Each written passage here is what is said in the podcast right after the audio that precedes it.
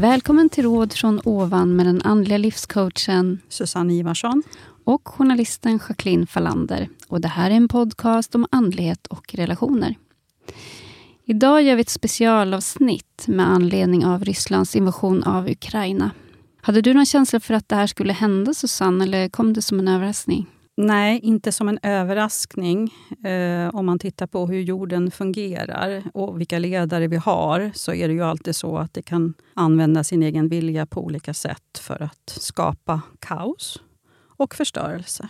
Så inte, jag kan inte säga att det är en överraskning. Det finns eh, väldigt mycket olika länder och ledare som fungerar fortfarande mycket dåligt utifrån ett positivt ledarskap. Mm. Och jag kan säga jag är fortfarande i chock så här en, en vecka senare. Jag har ju bott i Kiev och det är fruktansvärt plågsamt att se bilderna på sprängda hus och skadade människor. Och eh, Den känsla som jag bär mest på just nu, det är ju sorg. Mm, så att man tänker att hur kan en person skapa så här mycket skada?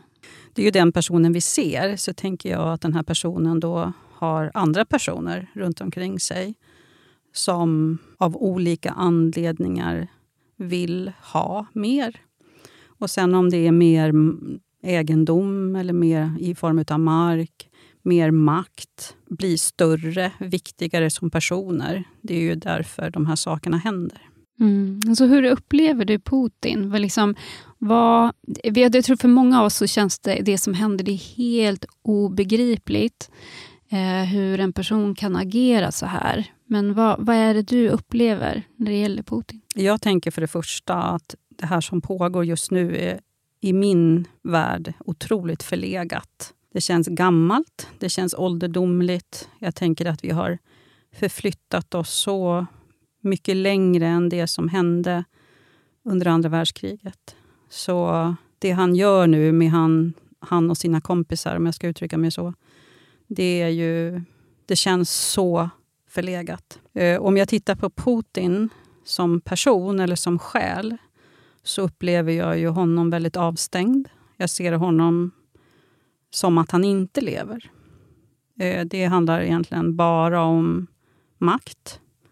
Eh, hans ledarstil är leadership by fear, alltså att skrämma alla människor till rädsla. Ehm, han eh, kommer hela tiden med hot och jag tänker att han någonstans har en agenda där han ska göra sig själv till en större härskare över fler länder.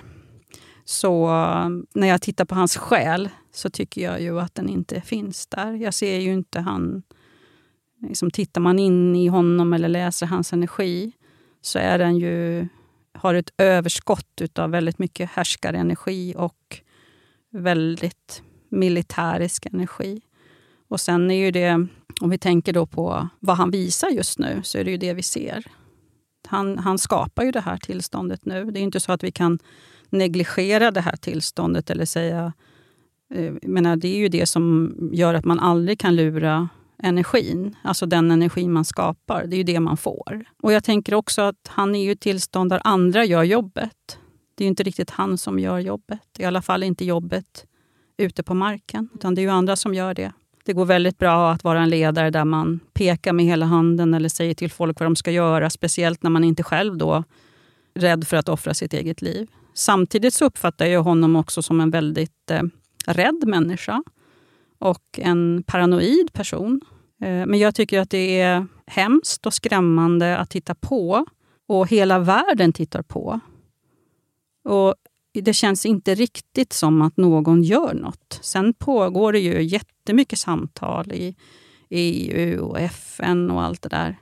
Men det är fascinerande att titta på hur en person kan skapa så otroligt mycket oreda. Ja, en person, han har ju de här olika oligarkerna och allt det här runt omkring sig. Men, men det jag menar är att han frontar ju väldigt mycket. Det är ju han man hela tiden pratar om som den som just gör de här sakerna. Alltså hur man kan lyckas skapa så mycket elände och lidande och förluster och förstöra eh, och ändå få hålla på. Mm. Men, men alltså, hur kan man bli så kall att man inte bryr sig om att en massa människor liv nu på båda sidor går mm. till spillo? Det är ju för att du inte kan känna. För om du kan känna så skulle du inte kunna göra så här. Mm. Det är ju så att hans egna intressen väger tyngre just nu än de människoliven som går spillo. så att säga. För att skulle han ha empati, skulle han ha mer hjärta, då skulle inte han göra så här. Det är liksom det som blir konsekvensen. Du, du kan inte göra så här om du kan känna smärta, till exempel. Jag tänker att han har stängt av sig själv. Han är lite för... Jag tänker att han är präglad väldigt mycket i en krigisk atmosfär. Mm. Att det liksom har varit hela hans liv. Eh, och det är inte hälsosamt heller, tänker jag, att någonstans vad ska vi säga, frånvända sig från världen, vilket jag också upplever att han har gjort. Någonstans. Så att, eh, nej, det är, en, eh, det är obehagligt att se. Många här i Sverige känner ju oro och rädsla för det som händer och även kan hända då om Sverige också blir indraget i det här kriget. Mm. Vad, om vi pratar just om det här med rädsla, vad, vad gör rädslan med en? Förlamar ofta. Man blir väldigt handlingsförlamad. Man fastnar i...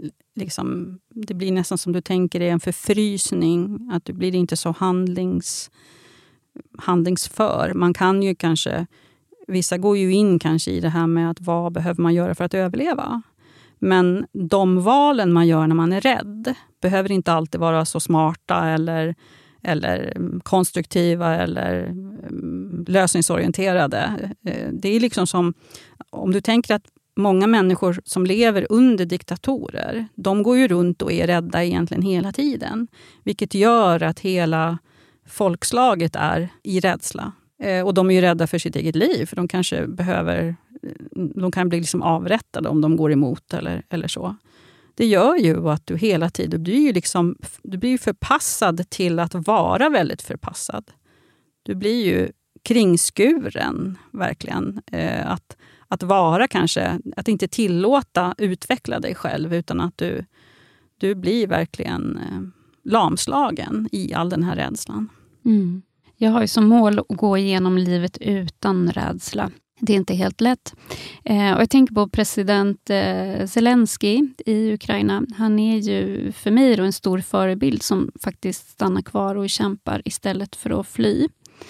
Eh, för är inte det egentligen det precis som alla förtryckande härskare vill? Just det här att vi ska vara rädda, för då har de makt över oss. Mm, absolut. Och att det är ju så om du tänker att man står i en, en konkurrenssituation med någon som visar sina muskler. Då menar jag inte fysiska muskler, utan kanske visar sin militär här eller hota med kärnvapen eller vad nu man tar till. Det är ju ett sätt att visa sin styrka i den här situationen då man krigar med någon. Och om vi då tar Ukrainas president just nu så är det ju så att han tillhör ju, om man bara tittar på energin, så tillhör han, han en annan typ av energi. Han, Mm. han tillhör också en yngre generation. Så att hans liksom, språk och hur han pratar är väldigt mycket annorlunda. När jag har sett klipp på honom utifrån de här olika nyhetssändningarna så ser jag att han är otroligt sliten. Han är väldigt trött. Jag tänker att han inte sover så mycket. Eh, och att liksom kraften har gått väldigt mycket ur honom. Även om han fortfarande försöker mobilisera hopp och tala om att man inte ska ge upp och alla de här bitarna. Eh, så jag tänker att han har en väldigt, väldigt utmanande situation. För jag tänker att Ryssland är starkare när det kommer till det militäriska. Mm. Mm. Det är liksom ut, det bara handlar om att liksom mala ner dem vartefter. Liksom. Samtidigt upplever jag i det ukrainska folket att Ja. det finns en väldig styrka och en uthållighet också. Mm. Eh, som jag tror kommer av att ha, många har levt under den här Sovjettiden och eh, varit utsatta för ganska hårt, hå- hårt förtryck tidigare. Ja, och det är ju en kampvilja, eh, men med livet som insats. Så det ju, handlar ju väldigt mycket om att, okej, om vi strider här nu så länge vi bara kan, så är det ju så att det är otroligt mycket oskyldiga människor som kommer att få sätta sitt liv till. På grund av, om vi då tänker bara på den demokratiska ordningen, att man vill vara självstyrande och man vill ha en demokrati och man slåss för det. Det är ju gott. Eh, och alla vill ju ha det någonstans, Mm. tänker jag. Men med livet som insats. I min värld så finns det inte någon vet, jättebra lösning på det här riktigt. Det kommer ju vara så att det är väldigt mycket människor som kommer att dö Mm. utifrån det här. Och det är ju inte bra. på grund av vad Ryssland har startat med. Men hur hittar man då den här styrkan i sig som, som gör att man ändå kan stå stark och stabil trots att det blåser jättehårt runt omkring? Och Det behöver inte nödvändigtvis handla om, om krig, det kan vara andra typer av kriser. Mm. Att man ändå ja, kan, kan, kan vara centrerad. Om vi då ska lyfta fokuset till stabilitet och styrka och vi pratar om det mer utifrån ett andligt perspektiv så handlar det ju egentligen bara om att man inte ska ha för mycket reaktioner, inte för mycket rädsla igång och stå stark i sitt eget ljus. Och det låter ju jätteenkelt att säga det. Så här, stå stark i ditt eget ljus. Enkelt. Ja, eller hur? Det är ju så att man behöver ta sig fram till det. Mm. För så länge du går runt för mycket i rädslor så finns det alltid möjligheten till att du kan reagera. Och är det, är det så här också att du är väldigt eh, skadad av olika orsaker från barndomen, eller varit med om tuffa grejer, då är det ju så att dina reaktionsmönster kan vara väldigt, väldigt ytliga. Så vi tänker på de här människorna nu som kommer att bli, om vi går tillbaka till Ukraina igen, om de människorna kommer att bli eh, traumatiserade. Så vi tänker i en framtid att skulle de höra någon skjuta, eller även om det inte är någon fara, det kan vara någon som skjuter för att någon fyller år, så kan de reagera med väldigt, väldigt mycket stress. Därför att det ligger i deras känslomässiga system. Och har, får man inte hjälp med då att terapeuta det eller lyfta bort det, så kan de reaktionsmönstren finnas kvar där resten av livet. Och Det var min nästa fråga just kan det vara så, för nu pratar vi om upplevelser man haft tidigare i livet, men kan det också vara så att erfarenheter och upplevelser från tidigare liv kan, kan påverka hur du reagerar i en kris eller krigssituation?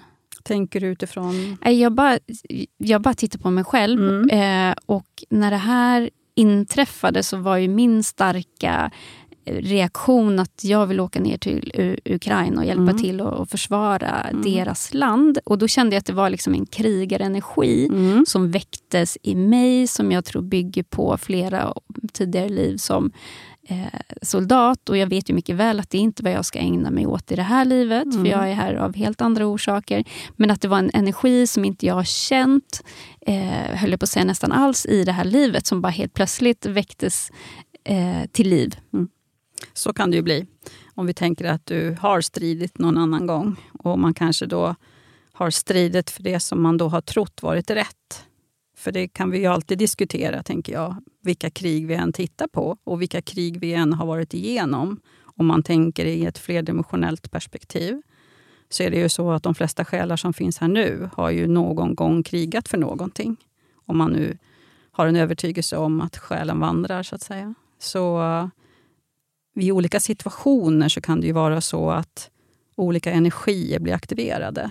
Och Jag tänker att det är det du då har känt. Mm. Samtidigt så tänker jag att en del av dig, en del i ditt hjärta, känner ju också någonting för Ukraina utifrån den historien du har utifrån ditt nuvarande liv. Mm.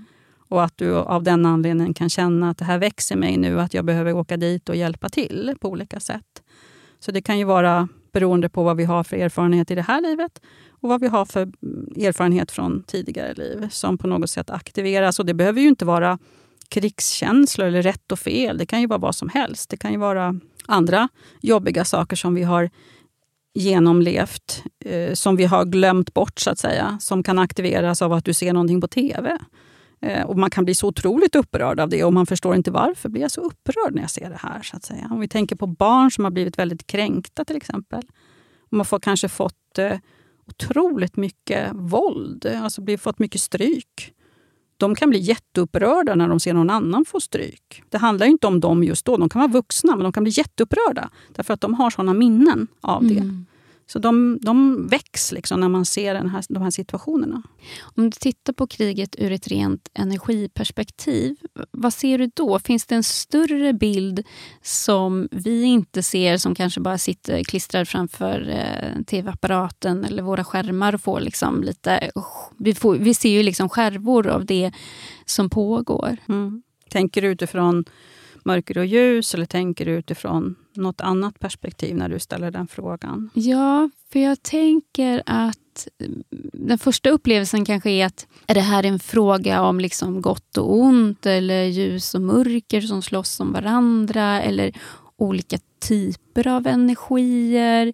Vad, ja, ta det från, mm. från ditt perspektiv. Jag skulle, nog, ja, jag skulle nog säga så här att jag tänker att det alltid pågår och har alltid pågått någon form av, om vi kan kalla det för kamp mellan det goda och det onda, eller det ljusa och det mörka. Och det symboliseras ju egentligen i allt det vi ser. Även det som är fiction, eller det som hittas på, eller det som skrivs i pjäser, eller tittar på Star Wars, eller vad det nu gäller att titta på, så handlar det hela tiden om de här krafterna som är gott och ont, eller ljust eller mörkt. Um, jag tänker att situationen där den är just nu, om man tittar utifrån en energinivå endast, även om vi då ser hur saker och ting förstörs, så är det ju en enorm förstörelse i, den, liksom, i det fysiska perspektivet. På energiperspektivet är det ju mörker. Det finns inte mycket ljus där just nu. Men äh, människorna försöker ju hålla ljuset uppe. De försöker hålla hoppet uppe. Alltså hoppet är ju en form av ljus. Eh, presidenten i Ukraina försöker hålla hoppet uppe i liksom, landets, människorna som bor i landet. Han försöker ju verkligen så här, vi ska inte tappa modet. Det är ljus. Och sen är det ju väldigt mycket det här med när man förstör och när man dödar och när man förstör liksom, tillgångar. Eh, så är ju det någonting som då Putin i det här fallet tycker att han vinner i det korta perspektivet utifrån vad han ser. Men i förlängningen så blir det ju en enorm förstörelse och förluster. Så han, som vi skulle liksom summera det här just nu, vad jag ser, så är det ju som... Han ser ju det här som hans vinning samtidigt som vi, de flesta andra ser det här som förstörelse och förlust. Så jag förstår ju hur, liksom, med vilka olika ögon man tittar på det här. Eh, hans vinning är ju någonstans att ta Ukraina. I, och, och, han kommer att fortsätta försöka göra det. Och det är inte, när man, alltså man agerar ju inte i ljusets kraft när man pysslar med det här, de här sakerna han gör. Utan man agerar endast i, i det onda och i det mörkrets kraft när man gör på det här sättet. Du kan inte göra så här om du är en ledare som använder ljusenergi. En del tror ju att det här är slutet på en era där gamla maktstrukturer rasar och något nytt är på väg att byggas upp. Vi ser ju till exempel en, faktiskt en enhet eh, inom Europa som vi inte har sett tidigare. Håller du med om det? Är, det här, är, vi, är, vi, är vi på väg in i ett nytt sätt att tänka, ett nytt sätt att agera? För det är lite svårt, när man tittar mm. så här, viss, alltså det här med demokrati och, och diktaturer så känns det som ibland att man tar, eller världen tar ett steg framåt och två steg bakåt. Men eh, ja, vad upplever du? Vart, vart är vi på väg? Alltså ljuset behöver ju inte ha fler envåldshärskare, om jag ska uttrycka mig så. Utan vi behöver ju inte ha människor som ska liksom, dra nytta utav Eh, alltså dra nytta av, få vinning på det här sättet. Det behöver inte ljuset alls. Utan ljuset är mer intresserade av att ha ledare som tror på människorna, som vill utveckla människorna, som vill att människorna ska må bra och få människor att bli trygga och kunna skapa fantastiska saker. Alltså den här förstörelsen kommer ju att göra att... Du förstår vad det kommer att kosta pengar att bygga upp det här igen. Allt det man har förstört. Det är liksom brist på energi, det är brist på pengar. Alltså Alltså, det är att slösa pengar, det är att förstöra bara för förstörandets skull. Istället för att man i lugn och ro kan få fortsätta utveckla saker. Man kanske utvecklar teknologi eller man gör bra saker för sig själv och världen. Det här är ju i det korta perspektivet skulle jag vilja säga att det här är en förlust. Samtidigt så vet vi när vi pratar andlig utveckling att gamla strukturer behöver alltid ifrågasättas för att saker ska kunna byggas upp. Nu skulle inte jag, i något drömscenario, så vill inte jag se att Putin tar Ukraina och att han sitter kvar som någon envåldshärskare. För det är ju inte då att den gamla strukturen kommer ifrågasättas och någonting positivt kommer att byggas upp. Utan det kommer ju vara så att han kommer att fortsätta med den ledarstilen som han har. Och det ser inte jag som någonting positivt. Så eh, det här scenariot att man ifrågasätter strukturer för att man kanske man vill modernisera eller lösa saker så att man kanske effektiviserar eller man gör någonting som inte fungerar så bra till någonting bättre. Det är ju det man pratar om väldigt mycket. Det här med att saker och ting behöver ifrågasättas för att man ska kunna bygga upp någonting nytt. I det här fallet så är det ju så att makten försöker ta ännu mer makt. Det är inte så att människorna som ifrågasätter makten kan ifrågasätta makten och makten faller. Och att människorna sedan kan bygga upp någonting nytt. Det är inte det vi ser ännu i alla fall. Men låt oss hoppas att det kommer ett skifte, för ja. världen behöver det. Alltså människorna vill ju det. Mm. Människorna vill ju det. Ukraina vill ju det. Mm. Eh, många andra vill ju det. Så att det, är liksom, det handlar ju egentligen inte om vad folket vill. Om vi tittar på de diktatorerna som finns över världen, de skiter rent ut sagt, på klarspråk, i vad människor vill. Människorna som bor i det landet, de tänker bara på sig själva och sin egen position och sin egen makt. Och de är så härliga utifrån sitt eget perspektiv. Um, så ja, det vill vi gärna ifrågasätta och ta bort. Absolut.